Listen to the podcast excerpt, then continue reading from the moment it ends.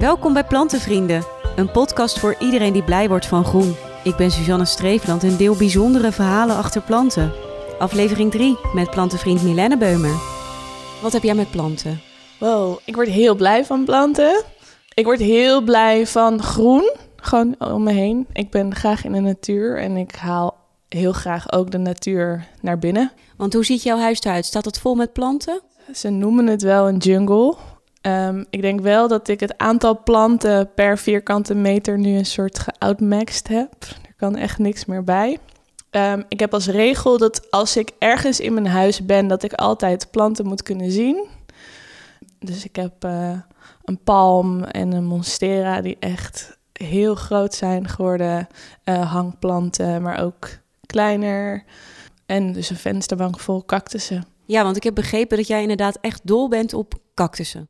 Ja, want toen ik van Amsterdam naar Rotterdam verhuisde, had ik uh, eigenlijk alleen een bed, een bank en een eettafel.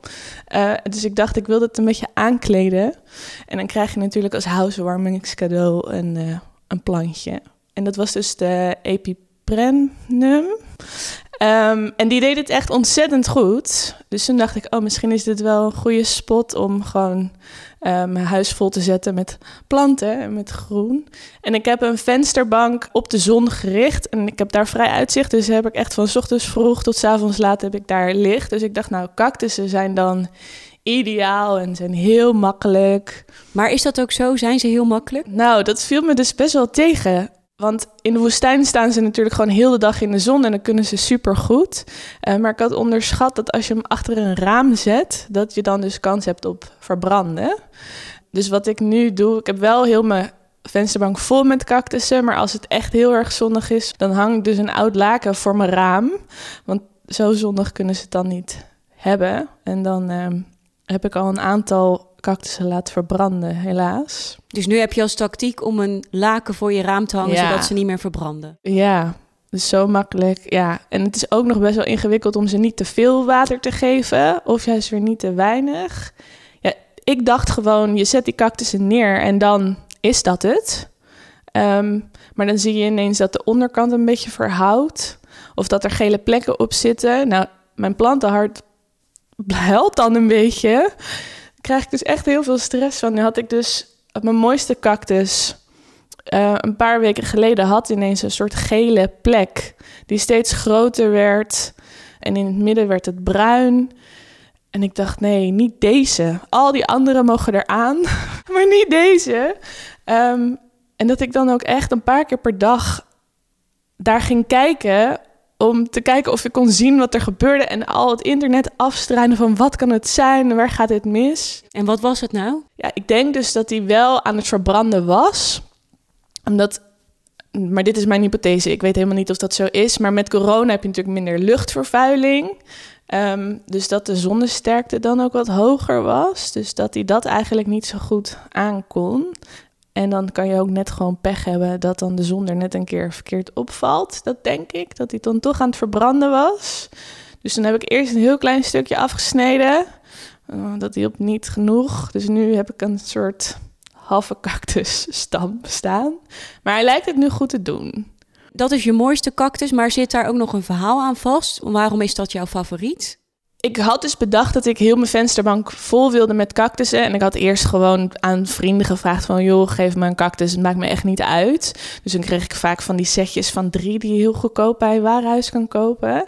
En toen dacht ik, oké, dit is leuk... maar ik wil ook wel echt iets bijzonders. En in Rotterdam zit op de Witte de Wit uh, Dennis Cactus. En daar ging ik dan een keer loeren. En toen zag ik dus echt een prachtige cactus... die het is echt een soort Frankenstein-cactus, want hij lijkt uit twee stukken te bestaan. Dus hij is heel lelijk. Hij is eigenlijk heel erg lelijk. Ik hou heel erg van lelijke dingen. Uh, hij heeft een hele smalle stam en daar groeit een soort kroon op, die een soort uitwaaiert. En ik had hem al gezien en ik dacht, ja, ik, deze is echt ziek, kapot ziek mooi.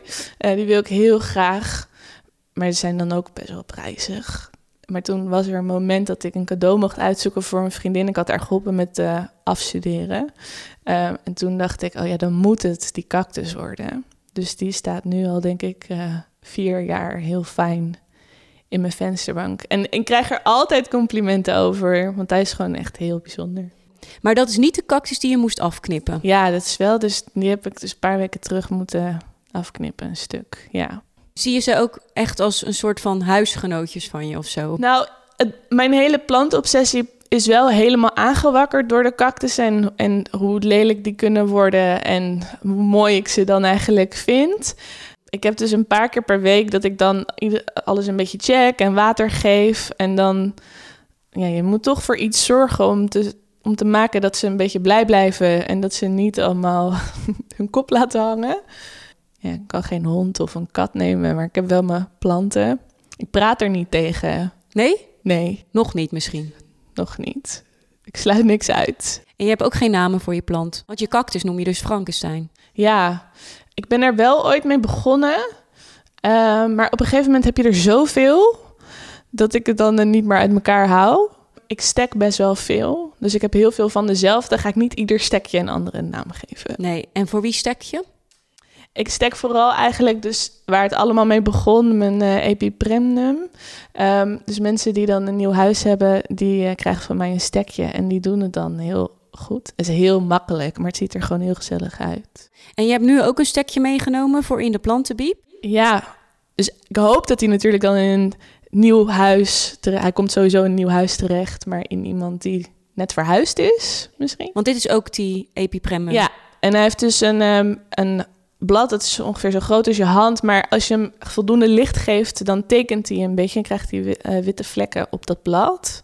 Ehm, maar als hij op een iets donkere plek staat, dan wordt hij heel mooi donkergroen. Dat doet hij ook prachtig. Maar hij laat zich heel makkelijk stekken.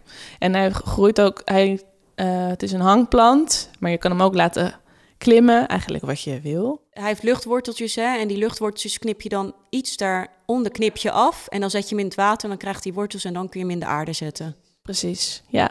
Het is echt een super makkelijk, maar wel echt heel gezellig monster eigenlijk. Hij wordt heel snel heel groot. Dus ja, ik zou het heel leuk vinden als hij bij iemand terechtkomt die eigenlijk denkt: ik weet niet of planten iets voor mij zijn of dat het een soort eerste kennismaking is. Eh, want zo is het bij mij ook begonnen.